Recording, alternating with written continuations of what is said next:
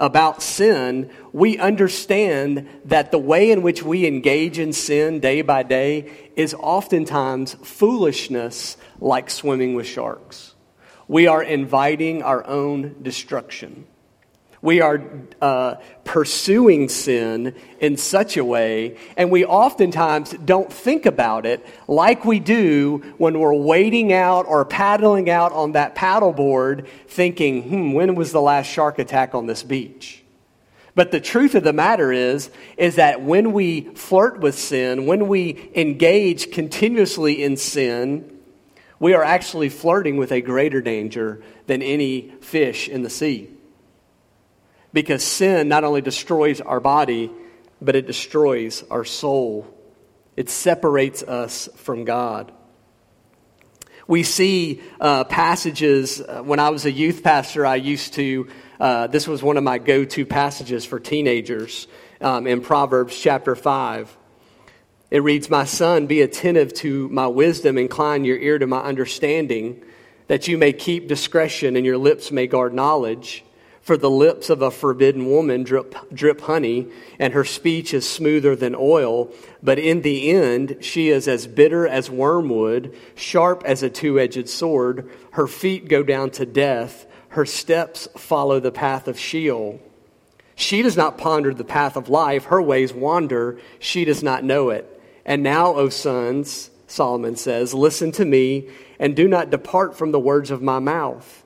Keep your way far from her. Do not go near the door of her house, lest you give your honor to others and your years to the merciless. Lest strangers take their fill of your strength and your labors go to the house of a foreigner. And at the end of your life, you groan when your flesh and your body are consumed. Now, that's just one sin mentioned in the Bible, but sin in itself is the path to destruction. And we have seen in the life of Israel the way in which that is a reoccurring theme in the Old Testament, showing us a struggling people that are grappling with the effects of the nature of sin in our lives and the great and beautiful mercy and grace that God bestows those who sin and rebel against Him. That is the picture, that is the summary of the Bible that in spite of our sins, even while we are yet enemies of God, Christ died for us. And that is the beautiful picture that we have seen through this book of Ezra. Remember, if we can go all the way back to Ezra chapter 1, we talked about the fact that Ezra was not a book about Ezra, it was not a book about the people of Israel. It was a book about the faithfulness of God throughout the midst of the people of Israel living as exiles in this world. And what a beautiful picture for us as we've seen in his sovereignty, in his graciousness and love, in his faithfulness in spite of their sin, God has remained faithful throughout all history to show us the undeserving few his love and grace. There's a pretty famous and well known uh, passage in Isaiah 59 that tells us that our iniquities have made a separation between us and God. And your sins have hidden his face from you, so he does not hear. Now, that word uh, separation in the Hebrew is badal. It's a word that we're going to focus on tonight. Because it's interesting that God and man are separated because of this great sin. Because of the sin of Adam and Eve that has been passed down throughout all generations, we are born into this nature of sin, and therefore there has been a separation from the beginning with us and God. And there continually is a separation between us and God, a division, a severing of one thing from another. And as we've learned from this, um, these last few weeks, that even in the spite of sin, God prepares a way for us to bridge that separation and be restored with God once again. And we know that that comes through Jesus Christ. The Old Testament particularly reminds us that God cannot dwell with sinners because of his holiness, which is too pure to look upon evil. And so, since God cannot dwell with wickedness, God provides a way for us through Jesus to be justified, as we've been singing, to be reconciled with God, to have the, the righteousness of Christ imputed or, or, or given or gifted to us as humanity or as, as God's people, so that we might be uh, uh, pure in the eyes of God. God is the one that makes us pure, God is the one that calls us holy so that we might, sin, we might stand in his sight again. So, what's interesting about the word separate is that as God's people, he commands us then to separate from sin. So, that's the great irony is that in sin we are separated from God, but as he calls us holy, as he purifies us in a relationship with him, then he then calls us to be holy as he is holy, and the, and the command for us is separate from sin. And this is what the great message, this is the great message that is needed for the church today. That as God's people, we would live in such a way that we see sin, as we talked about, we hate sin, we're broken and, and appalled by sin, and in the process of seeing it as the Word of God exposes it, we leave its presence. We turn away from sin. And as Jeremy so eloquently uh, introduced for us, that's the word repentance. That we would so greatly see the sin in our lives that we would confess that with our mouths, but we would not just use words, we would literally turn away from the very sin in our lives. And that is what, church, we will see from our story today about the people of Israel. That they demonstrate a repentance, a separating from sin. So, as we look at this passage this morning, I want to just navigate us through two things when it comes to true repentance. And that starts with a verbal commitment to faith in God in our lives as believers, we have entered into this relationship with God through faith, that we have verbally committed to faith in God. And that we continually trust and put our faith and trust in Him. In the uh, chapter 10, we see the people of Israel acknowledging their sin and again, coming and, and verbally committing, confessing their sin uh, and their, their act of rebellion against God, and verbally committing to their faith in Him. We kind of pick up in chapter 10 at the end of this remorse and this, uh, this burden that Ezra has for the people. Ezra is broken over their sin. And that sin which we will see in this chapter this, this week for review, is that, that the people of God had continually intermarried pagan women, bringing in in their own nation, a, a, Jewish nation, a religious nation, the pagan worship and the false worship of false gods. And God had called them to separate from these things he had, he had, he had uh, allowed them to escape captivity. He had allowed them grace to once again revisit and resettle the promised land. And here they are once again falling into the same sin. Ezra is broken. And in the beginning of chapter 10, the people of God become broken over their sin as they cast their faith upon God again. Look at verse 2. It says that Shechaniah, this, this one of these leaders that was with Ezra, addressed Ezra saying, We have broken faith with our God, and we have married foreign women from the peoples of the land, but even now there is hope for Israel in spite of this. Let us therefore, he says, make a covenant with our God to put away all those wives and their children according to the counsel of my Lord and of those who tremble at the commandment of God. And let it be done, he says, according to the law. Isn't it interesting that in these moments of repentance, the very people that had violated the law of God are now saying, Let us do what the law of God commands us to do. That is what the Word does within us. That is what the Spirit of God does within us. That a true heart of confession and a true heart of repentance is a heart that desires to obey the Word of God, even the very Word of God that we had violated prior to that. This is what it means to live as believers, to live in holiness, that the Word of God would so be the thing that exposes our sin, that is the great offense to us, and yet it's the very thing that we desire to live by. Where does that desire come from? It's only by the Holy Spirit. Listen, let's, let's put this in real terms. The last person that offended you at the supermarket or at work, they were rude to you or they were offending you in some way, the last thought in your mind was, I need to spend more time with that person.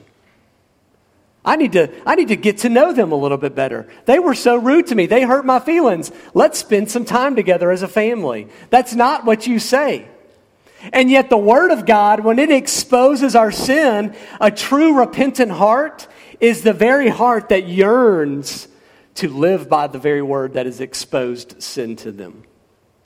And this is what these leaders were doing. This is a true confession of faith in God.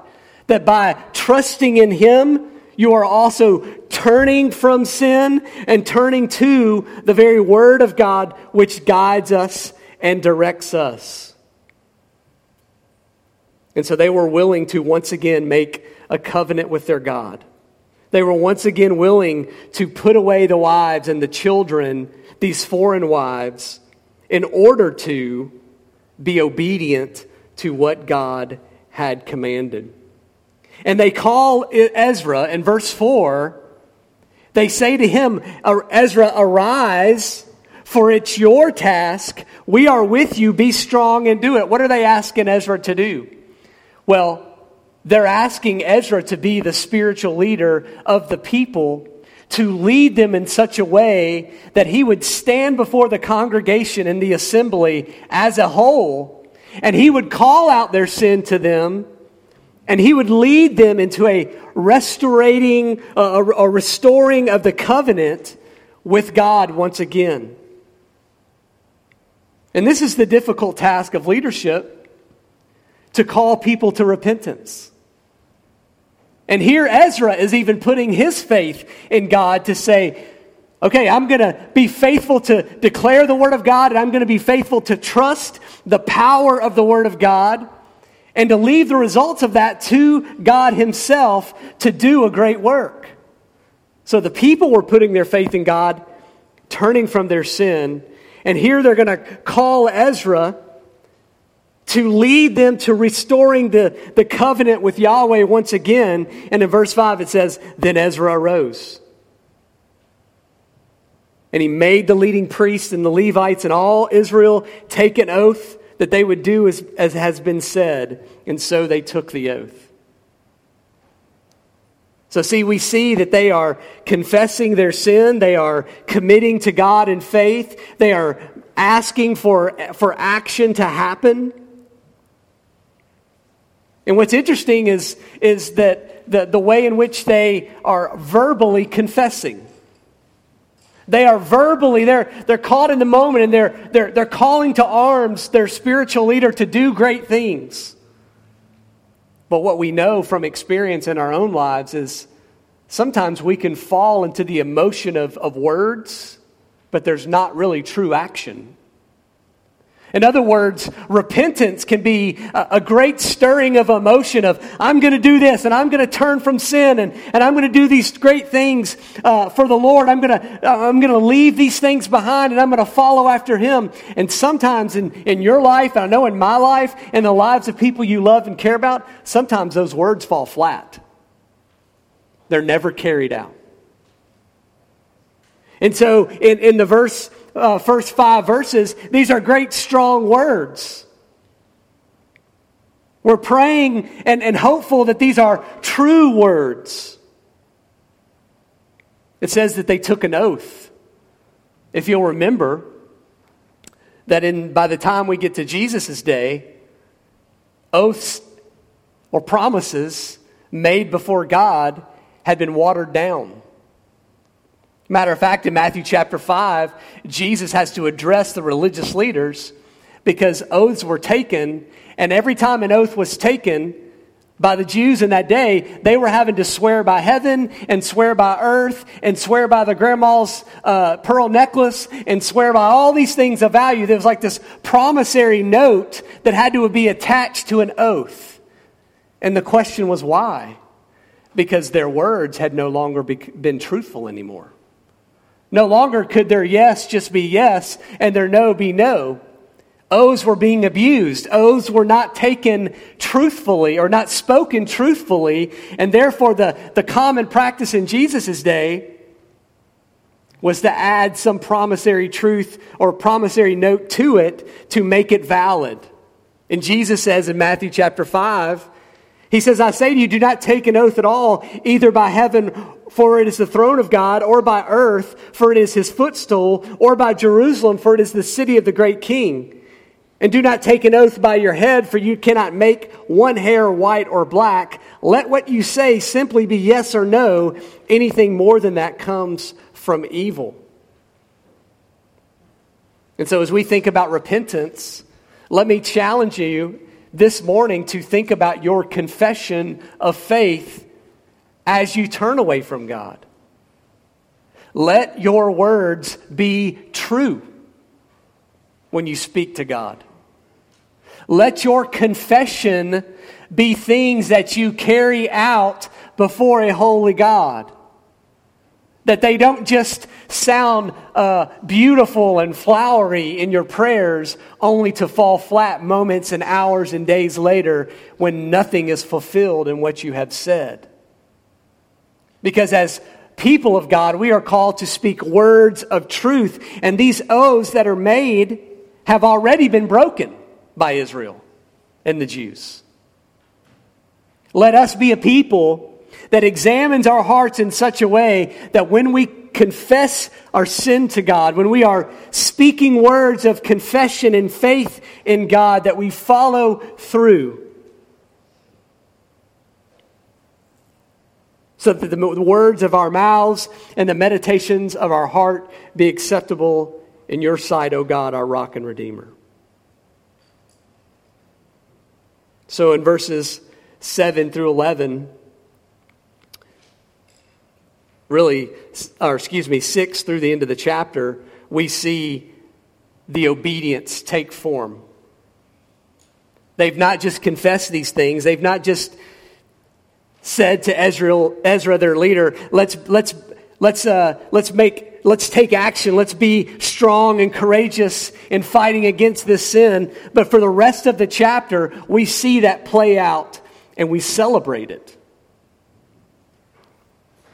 Ezra in chapter uh, 10, verse 6 goes and withdraws to pray, spending the night fasting and mourning over this faithfulness or uh, faith, faithlessness. But then in verses 7 and 8, he, he makes a declaration, a, a, proclamation, sending it out to all of Judah and Jerusalem so that all the returned exiles in that area that had returned from captivity, he was calling them to assemble back to Jerusalem and stand account for their sin.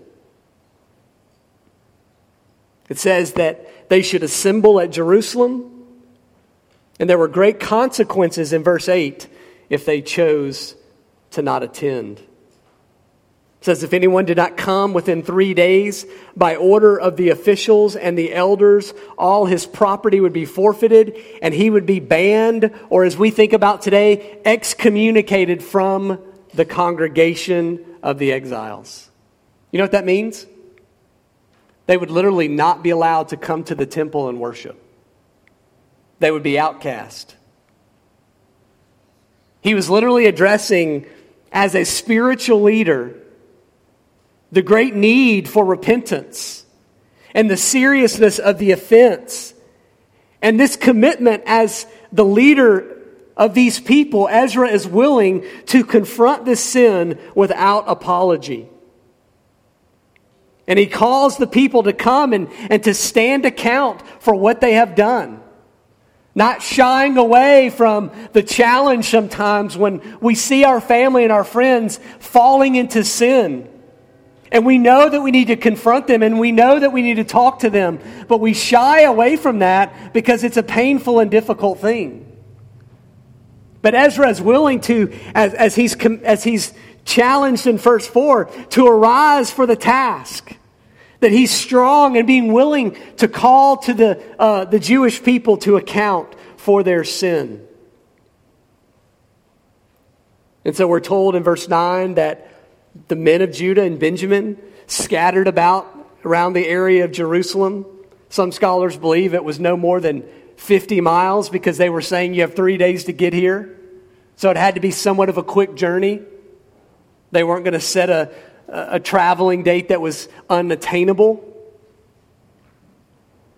And so they gathered together, it says, in the ninth month, on the 20th day of the month, and all the people sat in the open square before the house of God, trembling because of this matter and because of the heavy rain. Now, as you follow along in your dates, they're, they're now gathering in the ninth month on the 20th day, which is middle of the winter. And in this area, it's the rainy season. And so they're sitting in the freezing cold, the rain pouring down. And the Bible says that they are trembling not only because of the physical environment, but the spiritual environment as they are being held accountable for their sin. And verse 10 and 11 is probably the key verses in this passage. Look at what Ezra says.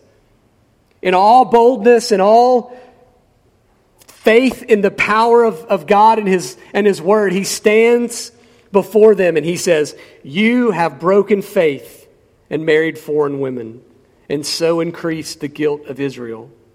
Now then, make your confession to the Lord, the God of your fathers, and do his will. What is his will? Separate yourselves from the people of the lands and from the foreign wives. The rebuke by the, the spiritual leader, by the priest Ezra, was simply this turn from your sin. Separate yourselves. Same Hebrew word, badal.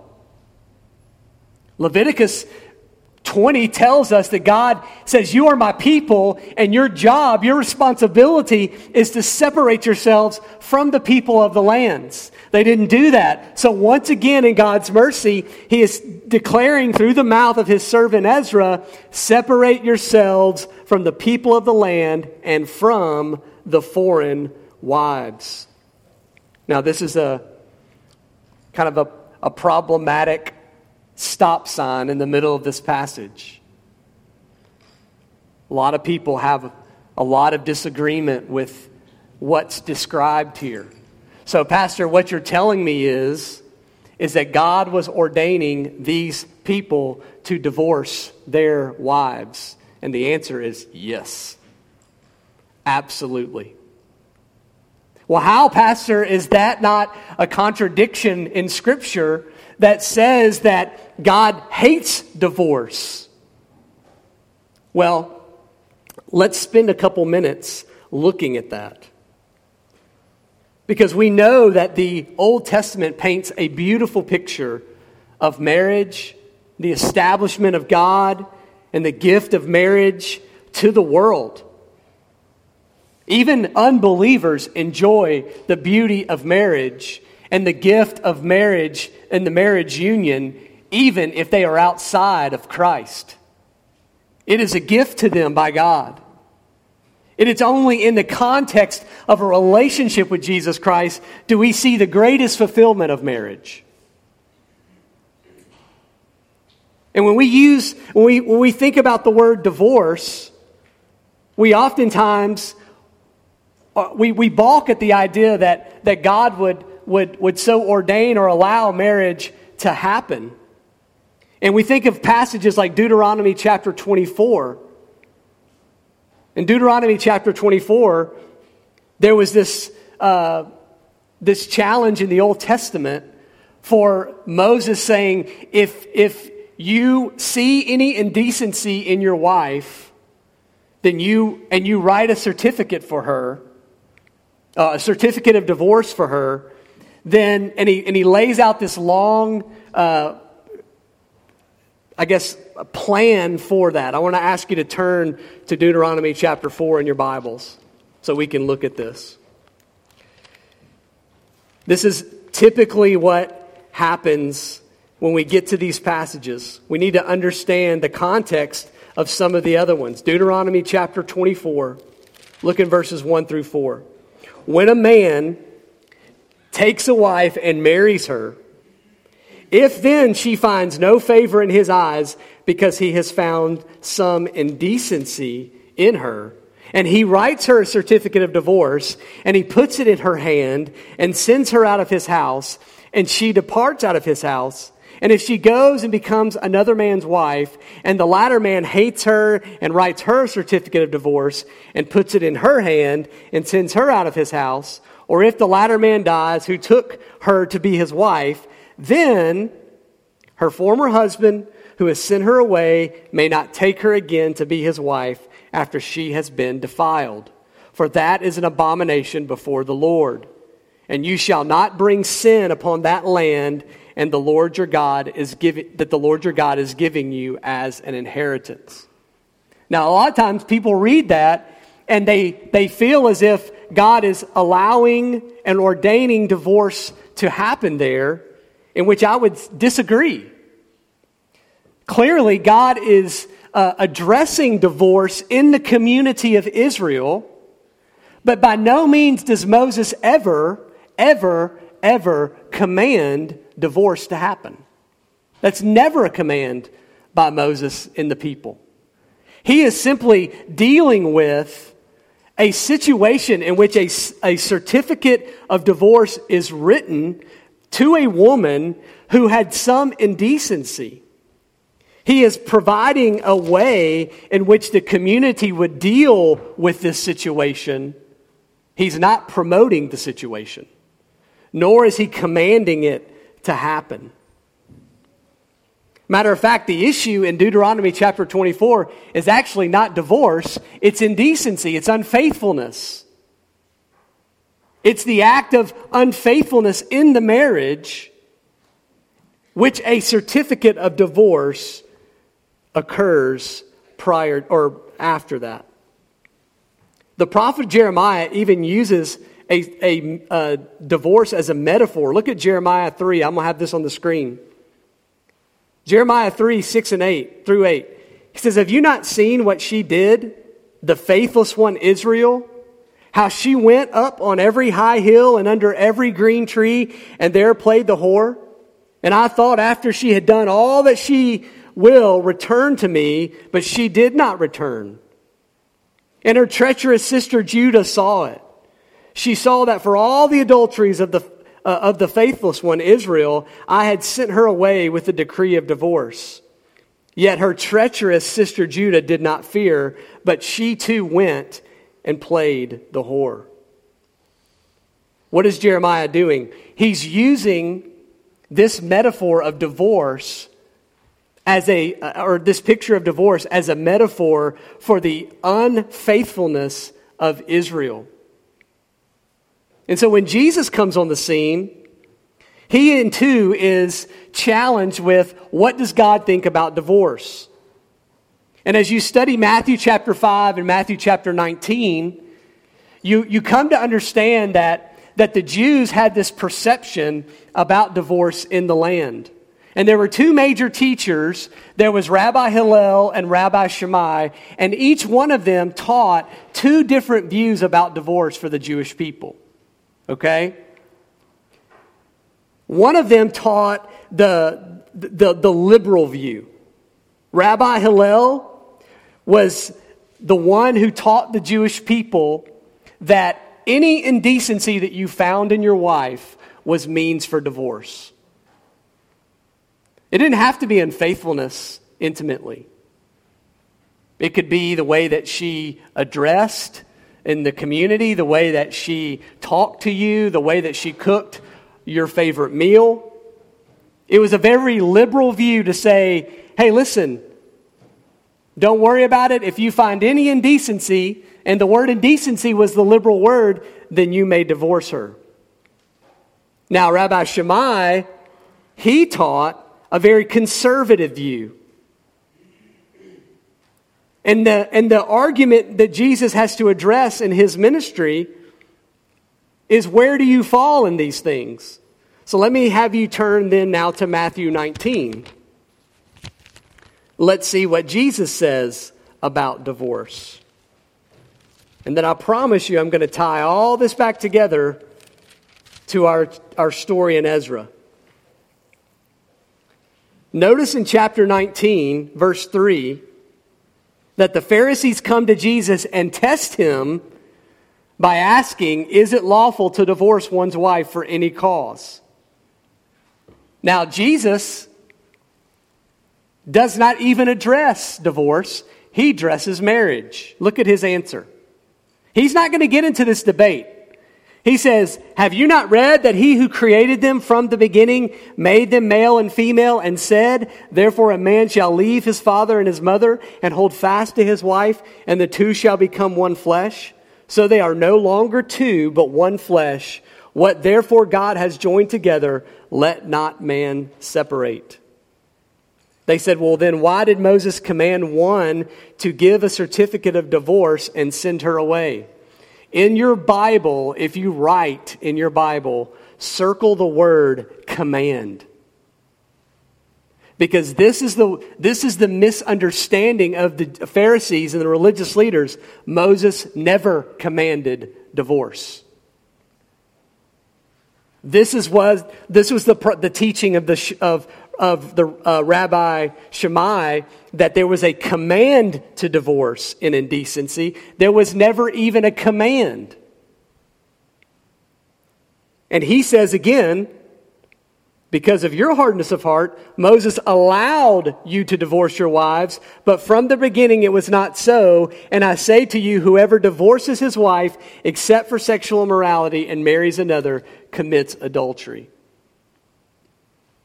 So Jesus is shoring, shoring up and, and uh, giving a solid foundation to the, the idea that God hates divorce. He hates it. He is reassuring the people that God desires for marriage to be cherished, to marriage to be faithful, to ma- for marriage to be lasting a lifetime between a husband and a wife. But the problem in Ezra is that God is dealing with one particular situation. That once again, in the book of Ezra, it is not commanded that divorce happen. But it is definitely described in that situation that it was necessary as an act of repentance from sin. So if you want to leave here today and look at this thing with Ezra and say, well, Ezra, in, in, in the book of Ezra, God allowed for uh, unbelieving spouses, pagan spouses, to be the reason in which divorce happened, well, then you're going to have to overlook in the book of First Peter and in the writings of Paul and others where God says through these writers that you should not divorce your unbelieving spouses. Because the New Testament was the final word. See, what we have in Ezra is not an issue about divorce, it's an issue about repentance. God hates divorce, but you know what he hates more? An offense against his holiness. He hates sin. He hates his glory being shamed and run through the mud. He hates the disobedience of his people. And so let this be very clear today that back in Ezra chapter 10, although God allowed in this moment and, and, and through the mouth called these people to separate from their wives, these were pagan wives. These were idolatrous wives. What did these women deserve? They had rebelled against God. They had turned their back upon God And God graciously allowed them to be divorced from their husbands and not destroyed by the people of Israel and the Jews there. No, this issue in Ezra should not be taking our focus away from what the true message is, and it's about repentance, how we live in such a way that we turn from sin. As I was studying this week, I made another connection that I thought was pretty amazing. In Matthew chapter 5, Jesus also, in the Beatitudes, deals with adultery and divorce, right? I have this up on the screen. In Matthew chapter 5, verse 27, Jesus dealing with adultery, and you have heard that it was said, You shall not commit adultery. But I say to you that everyone who looks at a woman with lustful intent has already committed adultery with her in his heart. If your right eye causes you to sin, tear it out and throw it away, for it is better that you lose one of your members than that your whole body be thrown into hell. Let's continue. And if your right hand causes you to sin, cut it off and throw it away, for it is better that you lose not one of your member or that you lose one of your members than that your whole body go into hell. It is also said, whoever divorces his wife, let him give her a certificate of divorce. But I say to you that everyone who divorces his wife, except on the ground of sexual morality, makes her commit adultery, and whoever marries a divorced woman commits adultery. Now, isn't it interesting that Jesus goes from, in Matthew chapter 5, talking about the sin of adultery and lusting after women, and then makes the connection to divorce. Why does he do that? Because he knows the heart of these religious leaders and these men. He knows their sin and their, their watering down of the law of God so that they were saying, hey, we can divorce our wives for whatever reason we want. Why would they do that? Because of lust and the adultery in their heart. That's why. Because if I can get a, my wife and, and give her a certificate of divorce and go live the way that I want to live, then I am gratifying the, the sins of my own heart. And right smack dab in the middle of verses 27 through 32, Jesus gives us the most beautiful picture of how we should deal with sin. We deal with it radically. That if your heart is lusting after someone else, you radically tear it out. If your life is, is so engrossed in sin, whatever it takes to radically deal with the sin in your life, you do whatever it takes, whatever pain it may take, whatever resources may be wasted, sin must be destroyed in our hearts and lives. And this is the call of the believer. See your sin, allow the Word of God to expose it, and to deal with it radically. William Hendriksen, William Hendriksen says, Dilly is deadly. Halfway measures wreak havoc. The surgery must be radical. Right at this very moment and without any vacillation, the obscene book should be burned, the scandalous picture destroyed, the soul destroying film condemned, the sinister yet uh, intimate social tie broken, and the baneful habit discarded. In the struggle against sin, the believer must fight hard. Shadow boxing will never do. And what I love about Ezra chapter 4 is that we see this beautiful picture of these people willing to commit to radical sin surgery. In verses 14 through 17, we see the, the, the whole assembly gathering before the people, or before Ezra. And it says, Let all in our cities who have taken foreign wives come at appointed times, and with them the elders and the judges of every city, until the fierce wrath of our God over this matter is turned away from us. Here they are willing to commit. Now they're, they're complaining because it's cold, They're complaining. They're saying, hey, this is going to take a long time for us to do what we need to do to, to really, truly handle this appropriately, but we want to make sure that it's done. So, can the officials, can the leaders of, of the community, can the elders and the, the heads of the houses, can they assemble representing us? And through a process, let us sit under their judgment. It's going to take a long time, they say. But we're willing to submit ourselves because we realize our sin and we realize that the wrath of God is upon us and we're willing, we're, we're willing to do whatever it takes to deal with it. And so that's what it did. They spent the time necessary to purge the sin from among their midst, separating from it.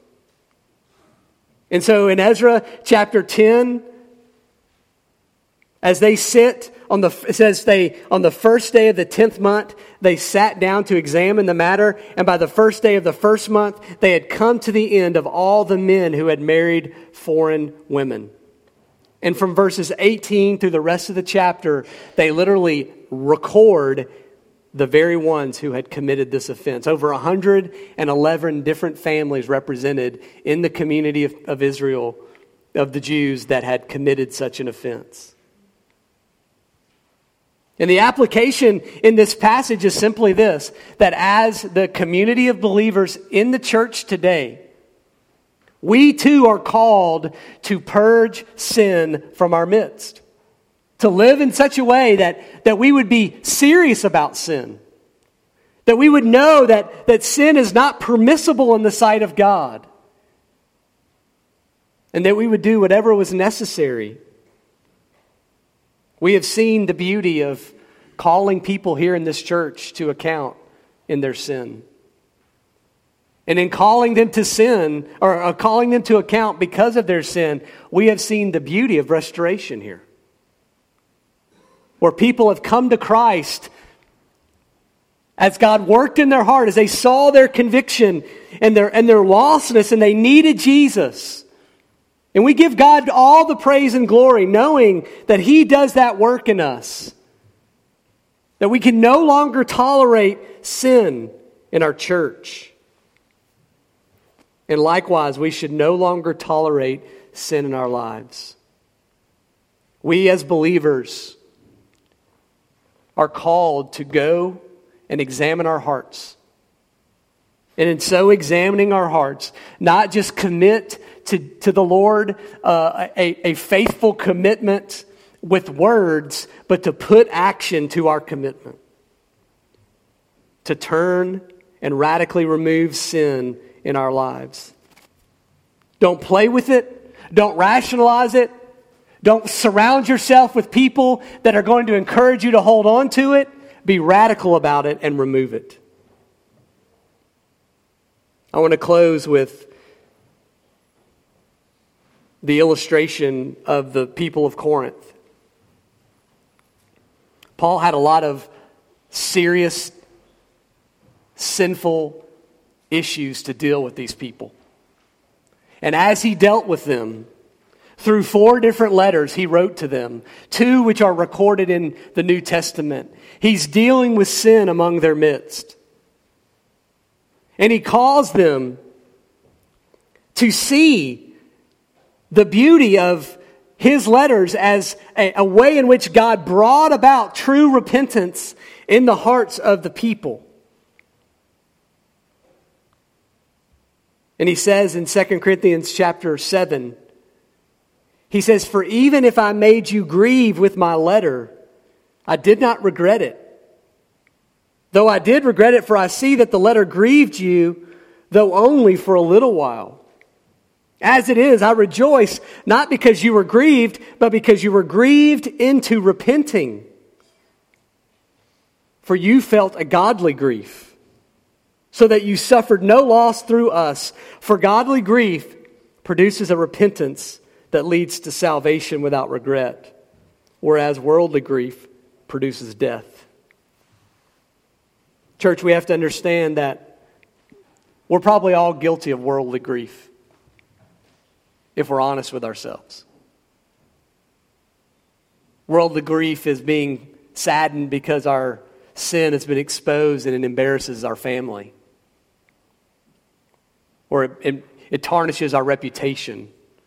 Or it even has some physical effect upon us that causes us to lose a promotion at work or causes us embarrassment in our neighborhood. But as Paul says, worldly grief is temporary. That sick feeling that you had in those moments where your sin was exposed goes away. But true godly repentance and godly grief is when our hearts are so broken with sin that we act. And we act in such a way that we see our sin exposed, we turn away from it, and we cling to Christ as the only source and forgiveness and hope that we have where those sins will be forgiven.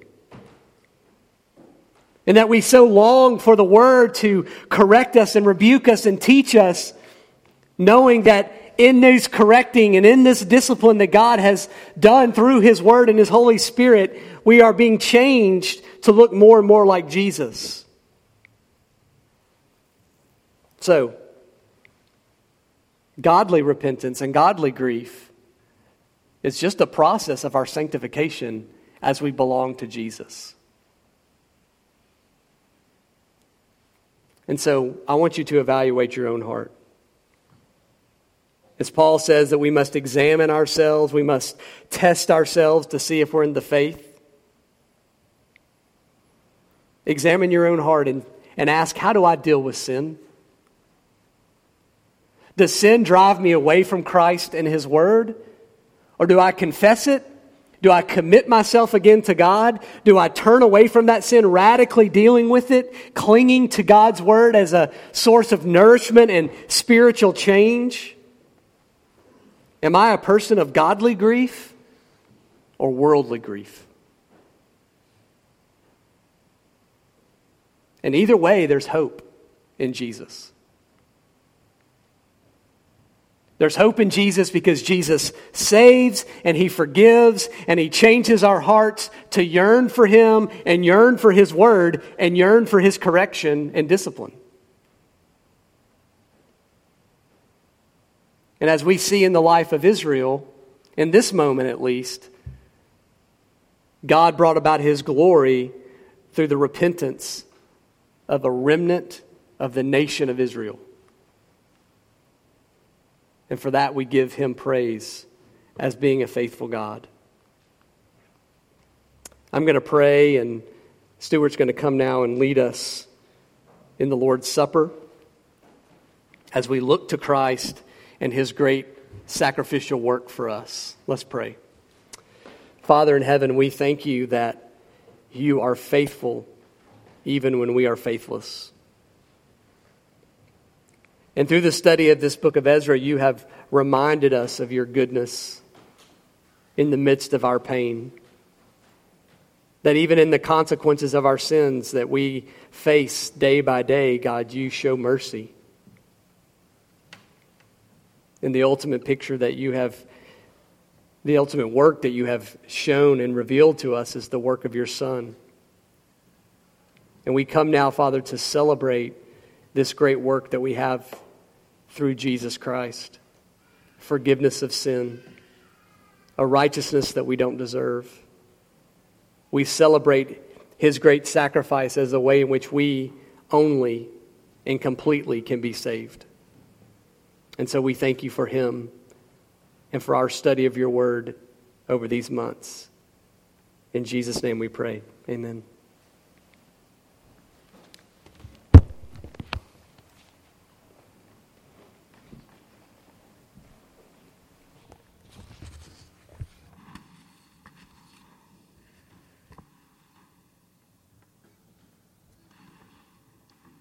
What a great sermon for us to come to the Lord's Supper, to the table of communion, which uh,